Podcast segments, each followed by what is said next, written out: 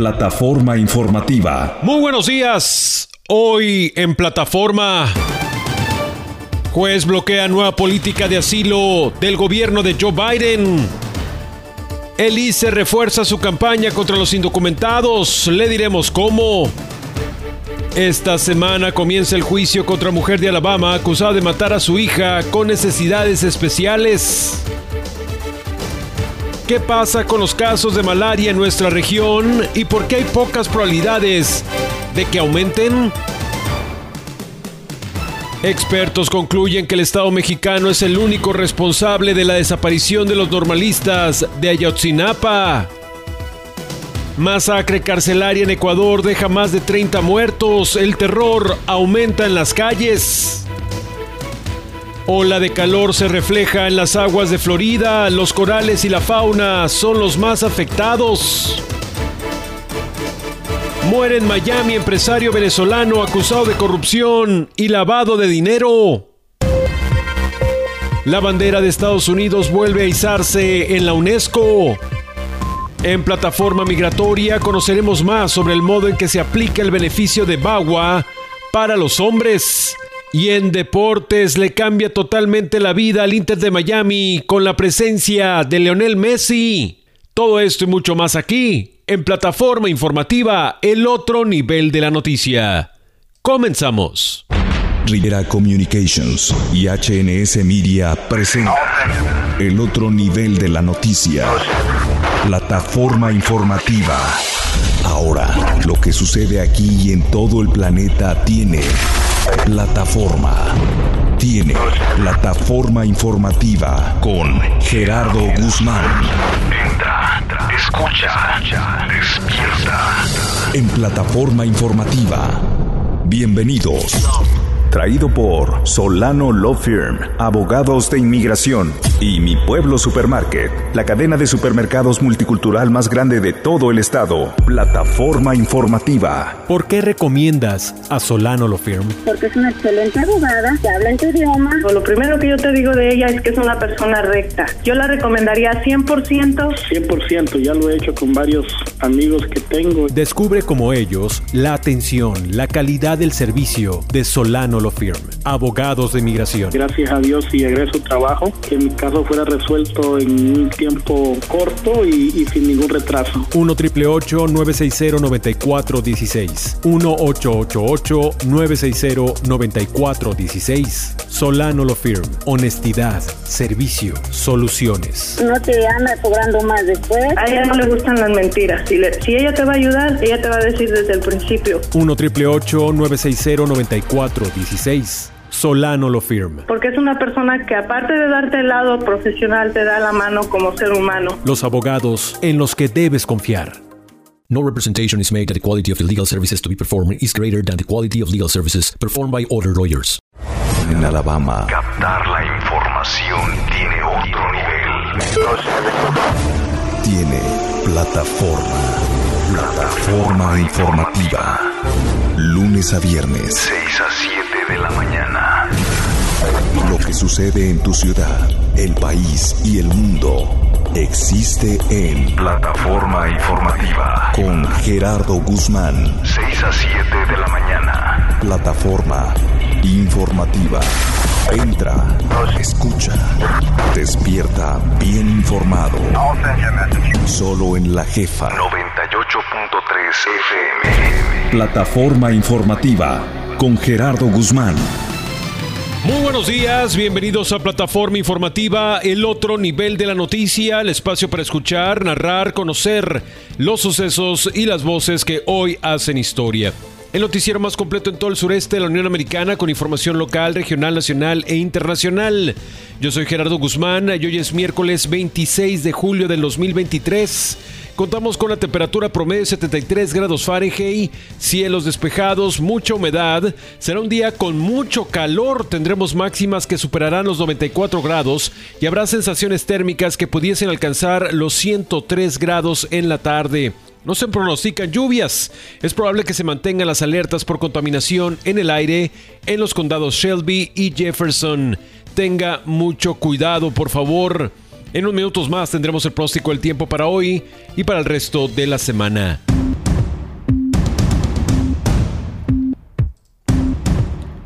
Entramos a la plataforma de este miércoles con el bloqueo que ordena un juez en California de las nuevas restricciones de asilo. Jorge Eduardo García nos informa. Un juez federal en California bloqueó las restricciones de asilo del gobierno de Joe Biden implementadas en mayo pasado tras el fin del Título cuarenta y dos y que redujeron sustancialmente en junio pasado los cruces en la frontera. El magistrado John Tiger del Distrito Norte de Oakland falló a favor de una demanda de grupos pro-inmigrantes que rechaza la nueva política al considerar que viola las leyes de asilo de Estados Unidos y pone en gran peligro a los solicitantes de este beneficio.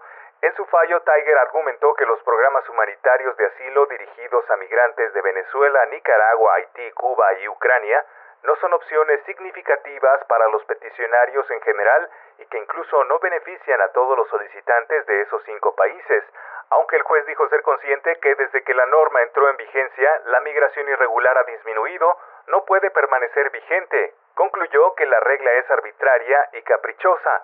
El juez Tiger ha dado catorce días al gobierno de Biden para responder al fallo. En ese sentido, el secretario de Seguridad Nacional, Alejandro Mayorkas, que se manifestó en desacuerdo con el fallo, aclaró que la decisión no cambia nada de inmediato y no limita la capacidad de imponer sanciones a extranjeros que ingresen ilegalmente. Les informó Jorge Eduardo García. Gracias, Jorge. La demanda fue presentada por la Unión Americana de Libertades Civiles, el Centro Nacional de Justicia para el Inmigrante y el Centro Hastings para Estudios de Género y Refugiados.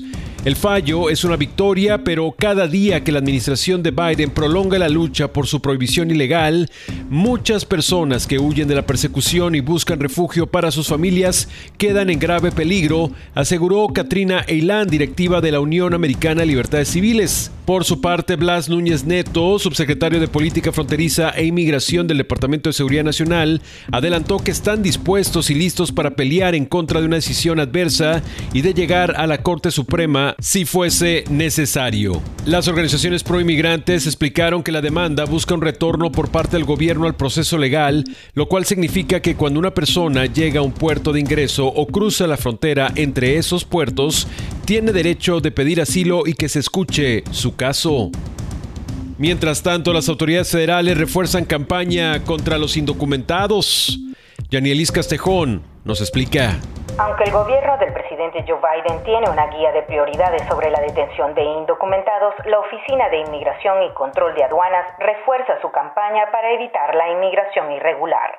La Oficina de Operaciones de Ejecución y Remoción del I C E es la responsable de ejecutar las órdenes de deportación, y las personas que ingresaron a Estados Unidos de manera indocumentada después del primero de noviembre del dos mil veinte serán objeto de remoción.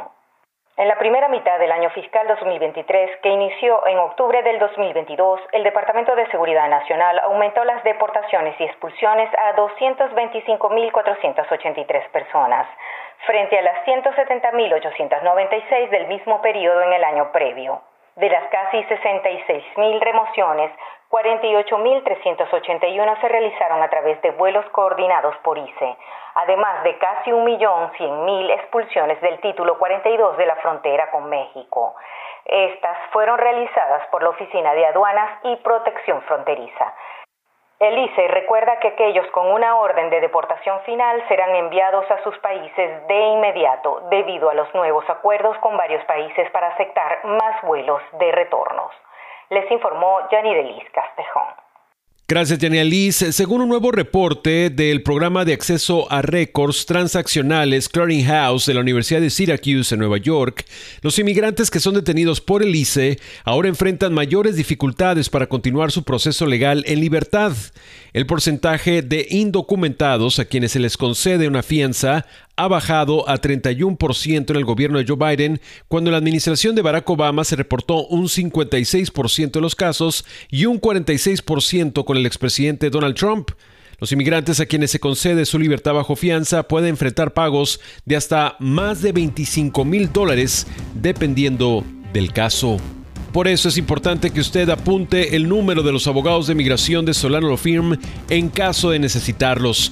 uno, ocho ocho ocho, nueve seis cero, nueve cuatro uno seis, uno, ocho ocho ocho, nueve seis cero, nueve cuatro uno seis. Busque la ayuda, la información, la experiencia de los abogados de inmigración de Solano Law Firm, uno ocho ocho ocho, nueve seis cero, nueve cuatro uno seis, abogados de inmigración de Solano Law Firm. Hay que hacer una pausa, pero al regresar la temperatura del mar en Florida alcanza niveles récord. Un condado de Alabama termina con la práctica de mantener encarceladas a mujeres embarazadas. Y le diremos por qué hay pocas probabilidades de que se presenten altos niveles de malaria en nuestro estado. Todo esto y mucho más al regresar en Plataforma Informativa. Entra a la noticia.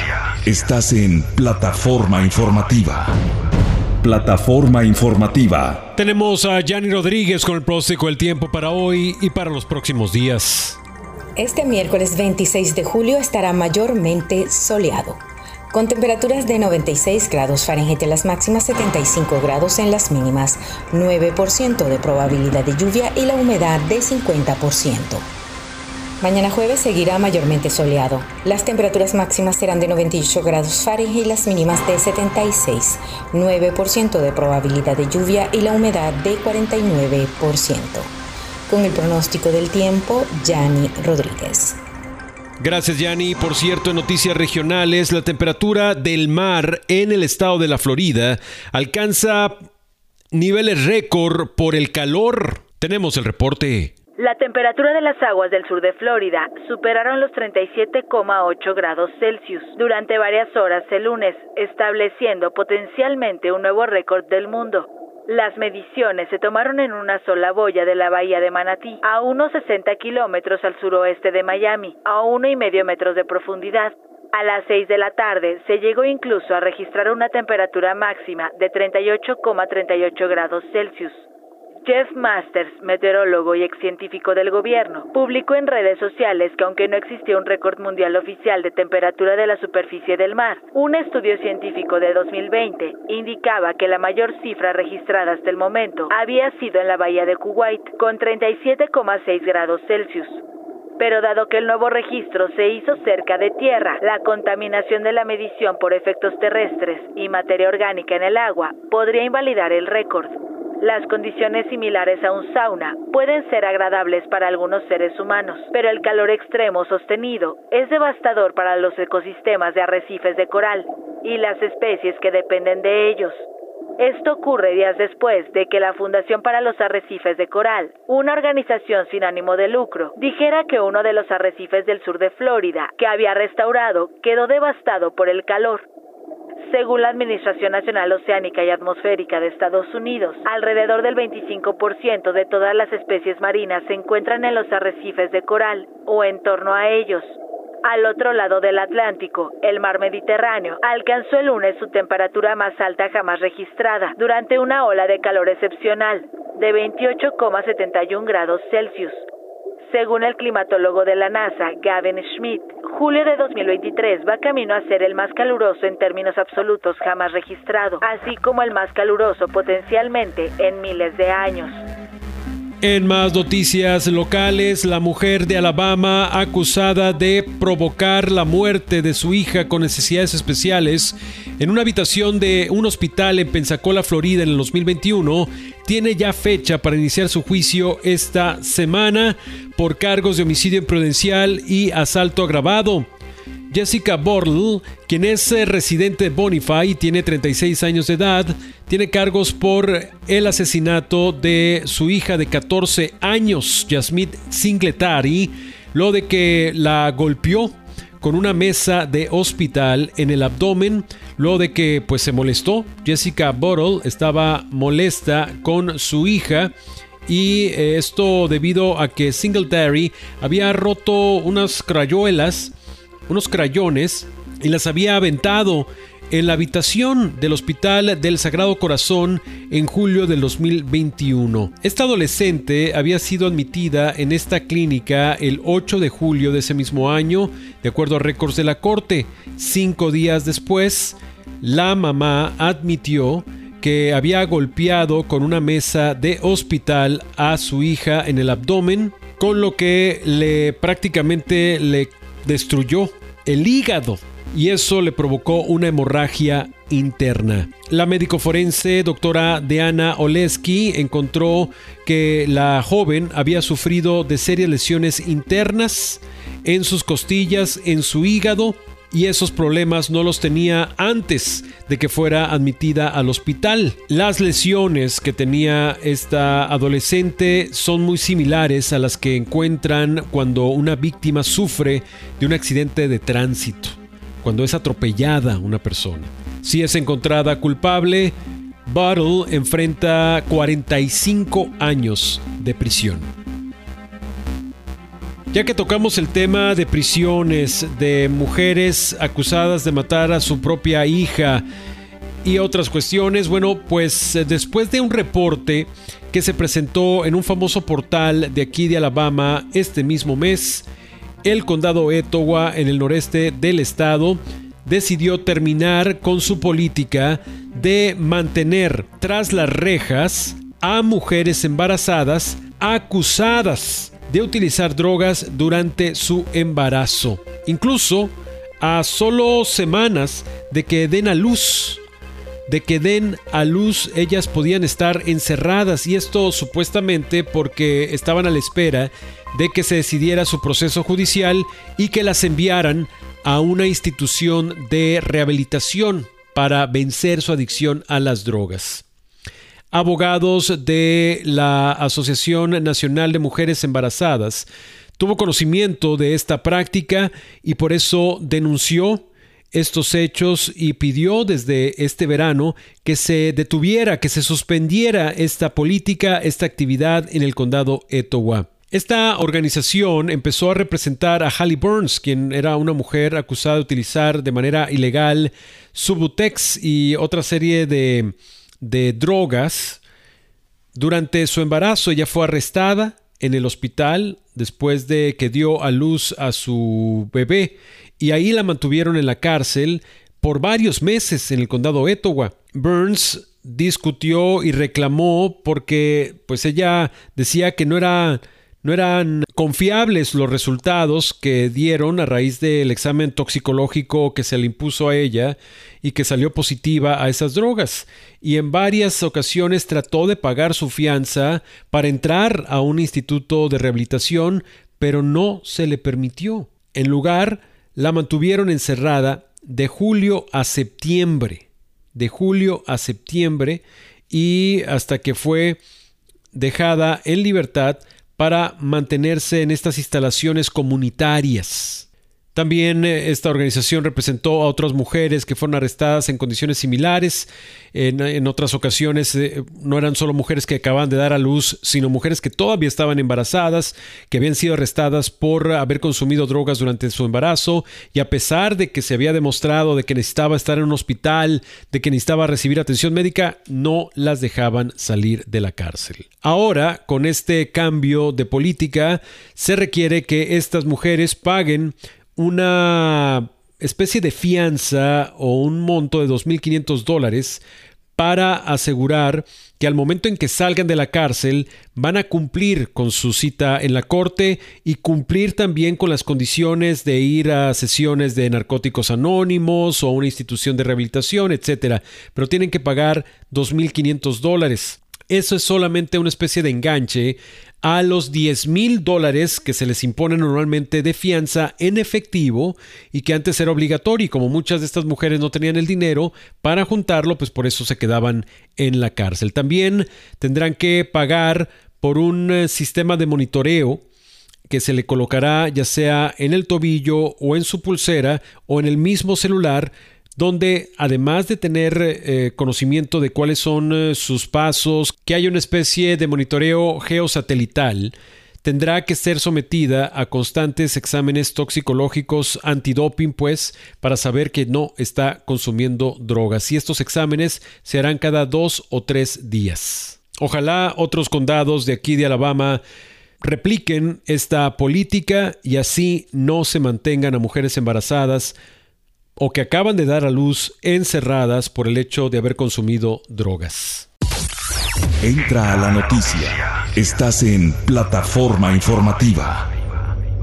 Tengo información sobre el por qué los casos de malaria que se están esparciendo por todo el país posiblemente no afecten a la población de Alabama, pero antes quiero recordarles los teléfonos de los abogados de inmigración de Solano Law Firm, porque están realmente en estos momentos comprometidos a darte información confiable, a darte soluciones efectivas y sobre todo a no prometerte cosas que no se van a poder dar, porque existen muchos aprovechados que lo único que les interesa es tu dinero y mantenerte con la esperanza de que ahí viene la solución, ahí viene la solución. Tardan meses, años y no pasa nada, pero eso sí, ya te pidieron un anticipo o simplemente que pagues tales trámites y no pasa nada con tu proceso migratorio. Llama a los abogados de inmigración de Solano Law Firm para que te expliquen cómo trabajan ellos y te des cuenta que realmente vale la pena dejar tu caso en buenas manos, en las manos de Solano Law Firm. uno, ocho ocho ocho, nueve seis cero, nueve cuatro uno seis, uno, ocho ocho ocho, nueve seis cero, nueve cuatro uno seis, los teléfonos de la firma de abogados de inmigración de Solano Law Firm, uno, ocho ocho ocho, nueve seis cero, nueve cuatro uno seis.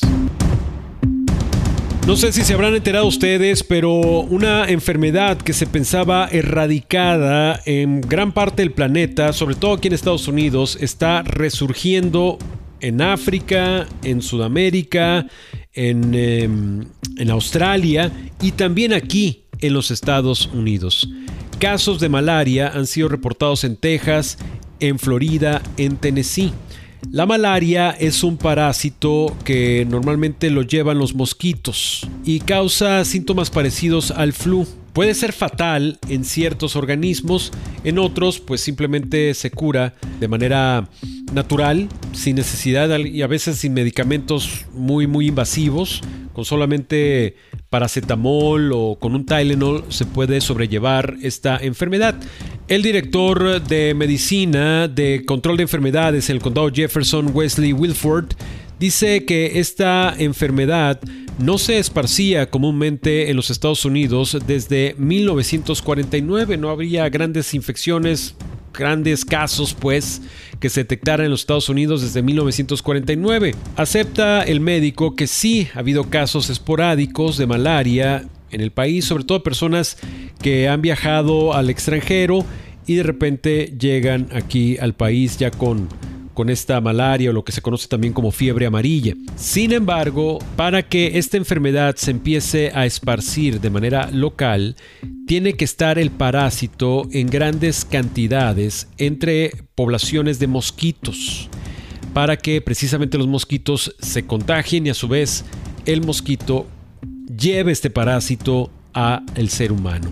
Afortunadamente, debido a que los niveles de casos de mosquitos con malaria, con ese parásito, aquí en el sureste, específicamente en Alabama, es muy pequeño y como los mosquitos no pueden viajar mucho, pues realmente no es un problema mayor en nuestra área, en nuestra región.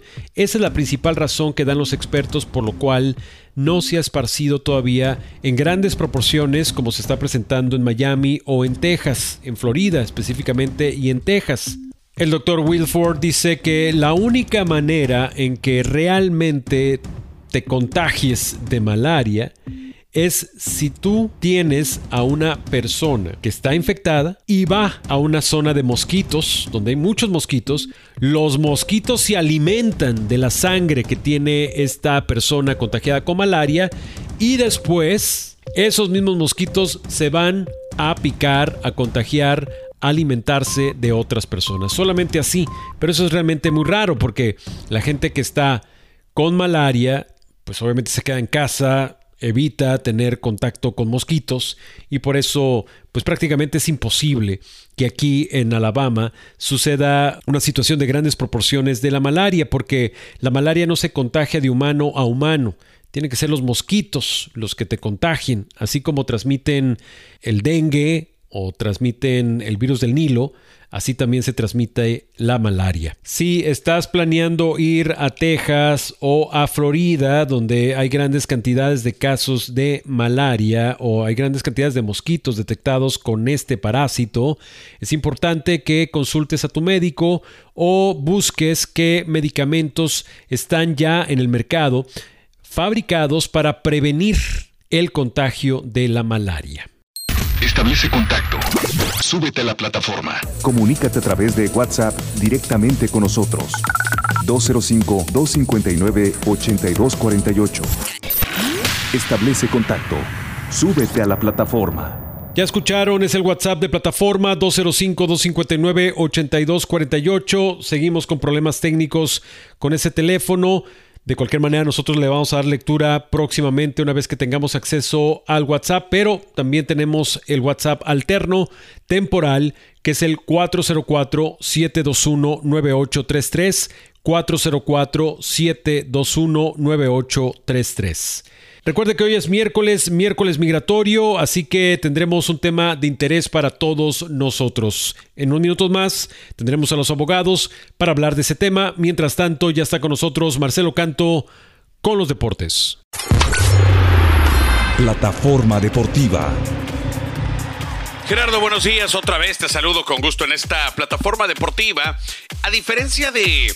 Eh, digo, si vimos el debut de parte de Lionel Messi con el Inter Miami hace apenas algunos días, sabemos que le cambió totalmente la cara al equipo, a la liga, a todo lo que me digan. Eh, note usted la cantidad de seguidores que tiene ahora la Major League Soccer, que tiene el Inter Miami, la cantidad de camisas que se han vendido en los últimos siete días probablemente. Pero más allá de ello, lo ocurrido en la cancha. Debuta el viernes, entrando como suplente, vende bien una falta que no era y eventualmente cobra un tiro libre a la Messi. Magistral, maravilloso, y le da la victoria a Miami sobre Cruz Azul. Ahora, Messi se espera que sea capitán de este equipo, como lo ha sido durante muchos años con la selección de Argentina, y que además sea titular frente al Atlanta United. La vez pasada entró como cambio.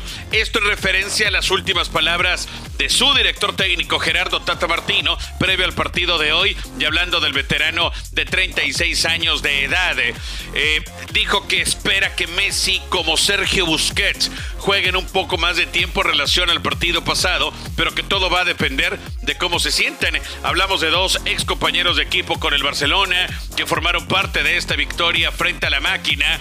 Desde luego que esto ilusiona al equipo, al Tata.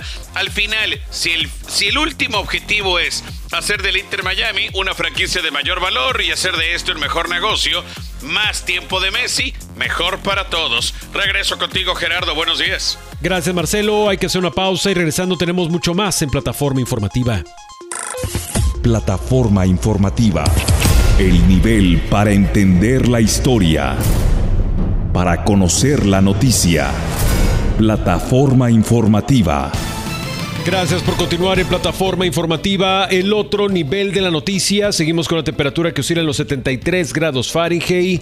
Se esperan máximas por encima de los noventa y tres o noventa y cuatro grados y sensaciones térmicas que pudiesen alcanzar los ciento cuatro o ciento seis grados Fahrenheit en algunas regiones de nuestro estado. También es probable que se mantengan las alertas por las malas condiciones del aire debido a la contaminación.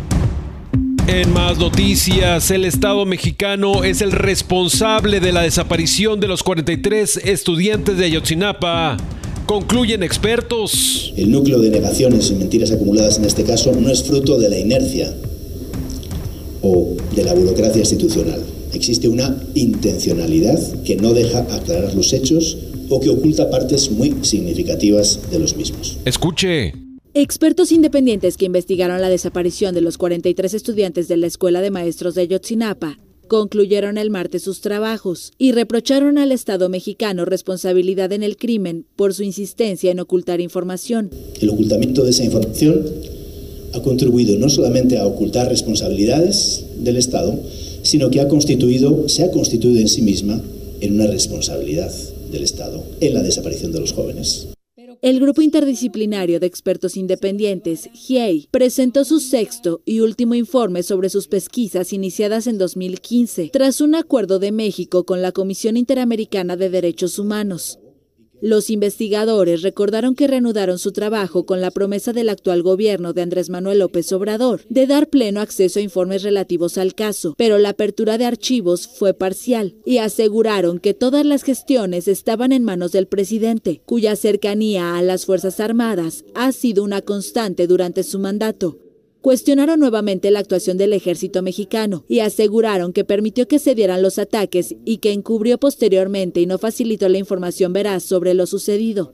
Las respuestas de negación de documentación y de la verdad que se han seguido dando por parte de SEDENA, SEMAR y el CISEN en el periodo actual es un comportamiento, en un comportamiento más corporativo que comprometido con la verdad, que es la base de la democracia.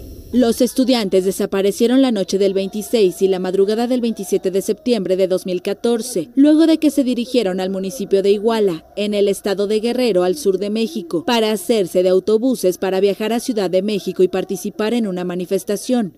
En su primer informe, en septiembre de dos mil quince, los expertos ya habían rechazado la hipótesis del anterior gobierno, denominada la verdad histórica, de que los restos de los jóvenes habían sido incinerados y arrojados a un río en la comunidad de Cocula. Hasta ahora, solo han sido localizados e identificados los restos de tres de las víctimas. Fue detenido el exfiscal general Jesús Murillo Caram, ocho militares, así como otras autoridades y policías. Plataforma Informativa. Está de nuevo con nosotros Yanni Rodríguez con el pronóstico del tiempo para hoy y para lo que resta de la semana. Hoy miércoles veintiséis de julio estará mayormente soleado, con temperaturas de noventa y seis grados Fahrenheit en las máximas, setenta y cinco grados en las mínimas, nueve por ciento de probabilidad de lluvia y la humedad de cincuenta por ciento. Mañana jueves estará mayormente soleado. Las temperaturas máximas serán de noventa y ocho grados Fahrenheit, las mínimas de setenta y seis, nueve por ciento de probabilidad de lluvia y cuarenta y nueve por ciento de humedad.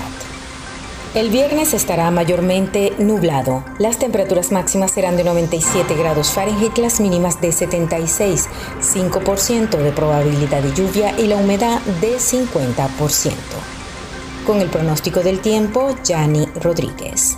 Precisamente suman veinticinco muertes por el calor en Mexicali, Baja California. Gabriel Aguilar nos informa. Con seis muertes más registradas en los últimos tres días, en siete meses Mexicali igualó el número de decesos por calor en todo el año pasado.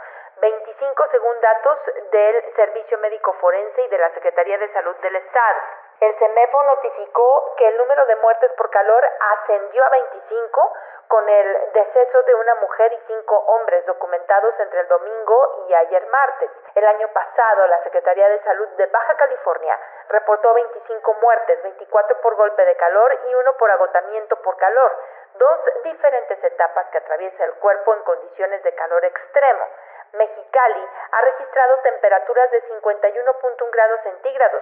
En las últimas semanas, su temperatura mínima ha sido de entre cuarenta y tres y cuarenta y seis grados centígrados. Con la información desde México, Gabriela Aguilar. En más de Latinoamérica, masacre carcelaria en Ecuador deja treinta y un reclusos muertos y el terror aumenta en las calles. Al menos treinta y un reclusos murieron en enfrentamientos en una cárcel de Guayaquil. Un nuevo estallido de violencia en Ecuador que este martes se replicó en las calles de la provincia de Esmeraldas y que deja vehículos incendiados, amenazas de bomba y un motín. Además, hubo catorce heridos tras los enfrentamientos que se registran desde el sábado al interior de la penitenciaría del Litoral, en Guayaquil, en el suroeste del país. Son algunos muertos que hay, queremos saber quiénes son los muertos. La masacre en la cárcel, conocida como Guayas uno, llevó al presidente Guillermo Lasso a declarar en emergencia por sesenta días el sistema penitenciario. El martes, unos dos mil setecientos policías y militares ingresaron al centro para retomar el control. Decomisaron fusiles, revólveres, machetes, dinamita, municiones, droga y dinero.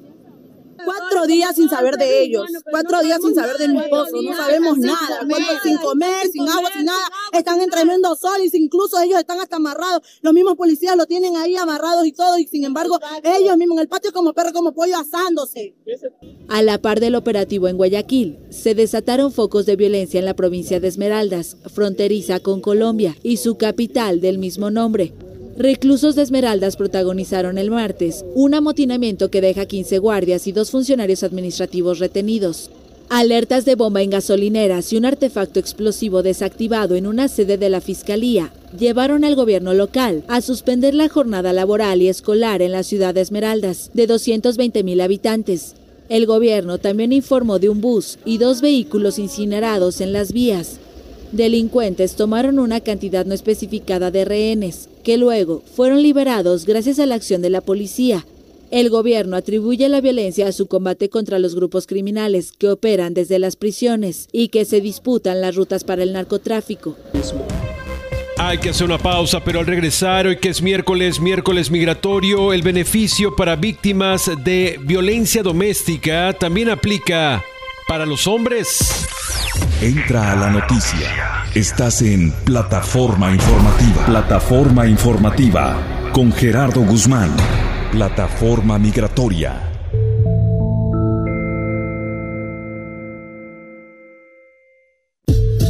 Escuchas Plataforma Informativa y hoy, como todos los miércoles, tenemos la valiosa presencia de la abogada de migración Zaira Solano de Solano Law Firm para hablar de un tema de interés para todos nosotros.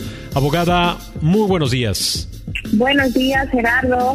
Eh, pues estamos muy felices realmente por esta noticia con respecto a esta extensión de la política del VAWA, ahora también para hombres. Eh, ¿Cómo un, una persona del sexo masculino puede suscribirse o beneficiarse de este programa que supuestamente es de violencia doméstica? Este programa, Gerardo, que se llama VAWA, y el nombre, eso que confunde la gente, es para mujeres y hombres que han sufrido daño verbal, daño físico, daño emocional a través de su esposa o esposo ciudadano residente. Y hoy específicamente, Gerardo, como dices, nos vamos a enfocar en los hombres, porque siempre cuando pensamos en la violencia doméstica o el maltrato, siempre asumimos que es el hombre que está causando ese daño, cuando en muchos, muchos casos aquí en los Estados Unidos de inmigrantes, hombres casados con mujeres, es la mujer que está causando el daño y es la mujer que, eh, que, que se está portando mal. Entonces quiero compartir eso con todos los hombres que están escuchando para que entiendan que ustedes pueden tomar ventaja y sacar la residencia si su esposa, ciudadana o residente le está controlando el dinero. Por ejemplo, Gerardo, si cada vez que le depositan el cheque al esposo, la esposa es la que totalmente controla la cuenta, él no tiene acceso a su dinero, no tiene acceso a la cuenta, eso es una forma de abuso. También si ella controla de alguna forma con quién él se reúne, sus amigos, su familia, dónde trabaja y tiene que pedir permiso y ella es la que controla todo en su casa en la, y en la relación, inmigración considera eso abuso. Si tienen muchos argumentos, peleas y ella te continúa eh, amenazando que te va a abandonar, que te va a dejar sin tus hijos, que te lo va a quitar, que te van a deportar, todas esas cosas las menciono para que ustedes tengan una idea y tengan ejemplo de qué significa abuso, porque todos pensamos que es que físicamente te den una bofetada en la cara o, o te lastimen físicamente, pero el abuso va más allá que eso, Gerardo. Y los hombres que están casados con ciudadanas pueden aplicar para su residencia por lo que están sufriendo sin tener que salir a su país, sin tener que pedir un perdón, todo aquí en el estado de Alabama o donde vivan en los Estados Unidos. Justo, abogada, me está llegando aquí una historia que pudiese aplicar para este tipo de programas. Dice, eh, eh, conocí a una pareja donde la muchacha dejó al muchacho y ella es muy tremenda.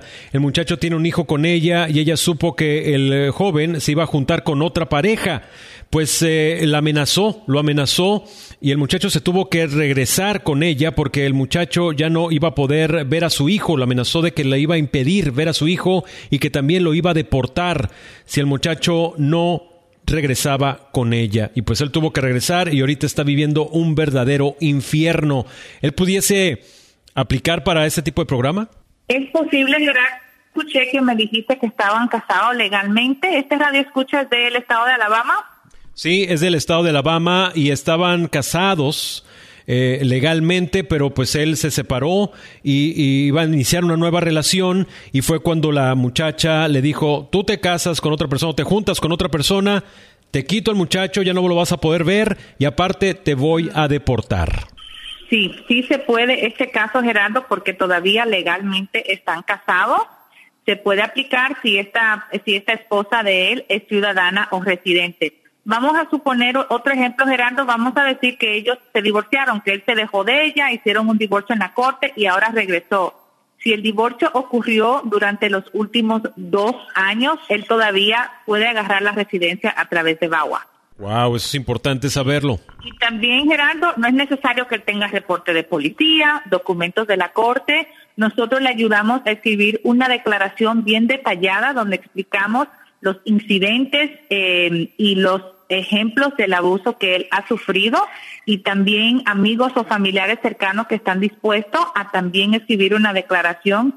Incluimos eso, y eso es la evidencia que estamos usando principalmente para conseguir la residencia. Claro, cada caso es diferente y hay otras cosas que podamos conseguir, pero la declaración es algo muy importante, y cuando los oficiales de inmigración lo entrevisten y nosotros lo preparemos, es fácil ellos determinar quién está diciendo la verdad y quién está mintiendo sobre su caso. Así que este señor, me encantaría hablar con él, porque me siento muy mal que esta señora le está haciendo eso, y yo sé que muchas muchas mujeres hacen eso, y él sí puede tomar um, eh, lo que le está pasando y sacar un beneficio migratorio, tener su permiso de trabajo más o menos en un año que des después que presentemos la, la aplicación, y su residencia más o menos como a los dos años, y puede pelear por su hijo en la corte y puede estar aquí seguro y saber que no va a ser deportado. Perfecto. Voy a dar los teléfonos de los abogados de migración de Solano Law Firm para que usted aclare sus dudas, y también si nos escucha